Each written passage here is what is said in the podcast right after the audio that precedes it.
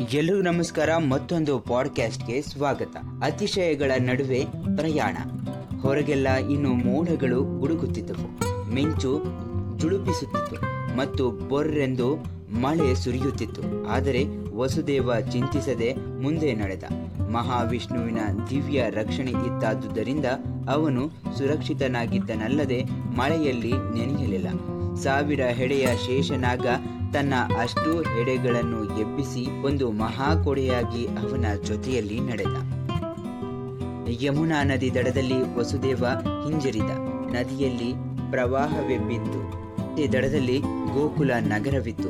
ವಸುದೇವ ದೇವರನ್ನು ಪ್ರಾರ್ಥಿಸುತ್ತಾ ಆ ಸುಳಿಗಳೆಬ್ಬಿಸುತ್ತಿದ್ದ ನದಿ ನೀರಿಗೆ ಇಳಿದ.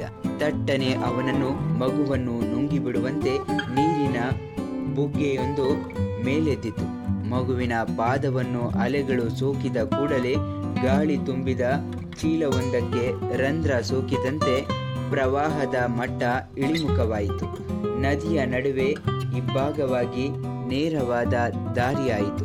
ವಸುದೇವ ಆ ಹಾದಿಯಲ್ಲಿ ಮಗುವಿನೊಂದಿಗೆ ಮುಂದುವರೆದ. ಈ ಒಂದು ಪಾಡ್ಕಾಸ್ಟ್ ನಿಮಗೆ ಇಷ್ಟ ಆದರೆ ಲೈಕ್ ಮಾಡಿ, ಶೇರ್ ಮಾಡಿ, ಹಾಗೆ ಕಮೆಂಟ್ ಮಾಡಿ. ಎಲ್ರಿಗೂ ಧನ್ಯವಾದಗಳು.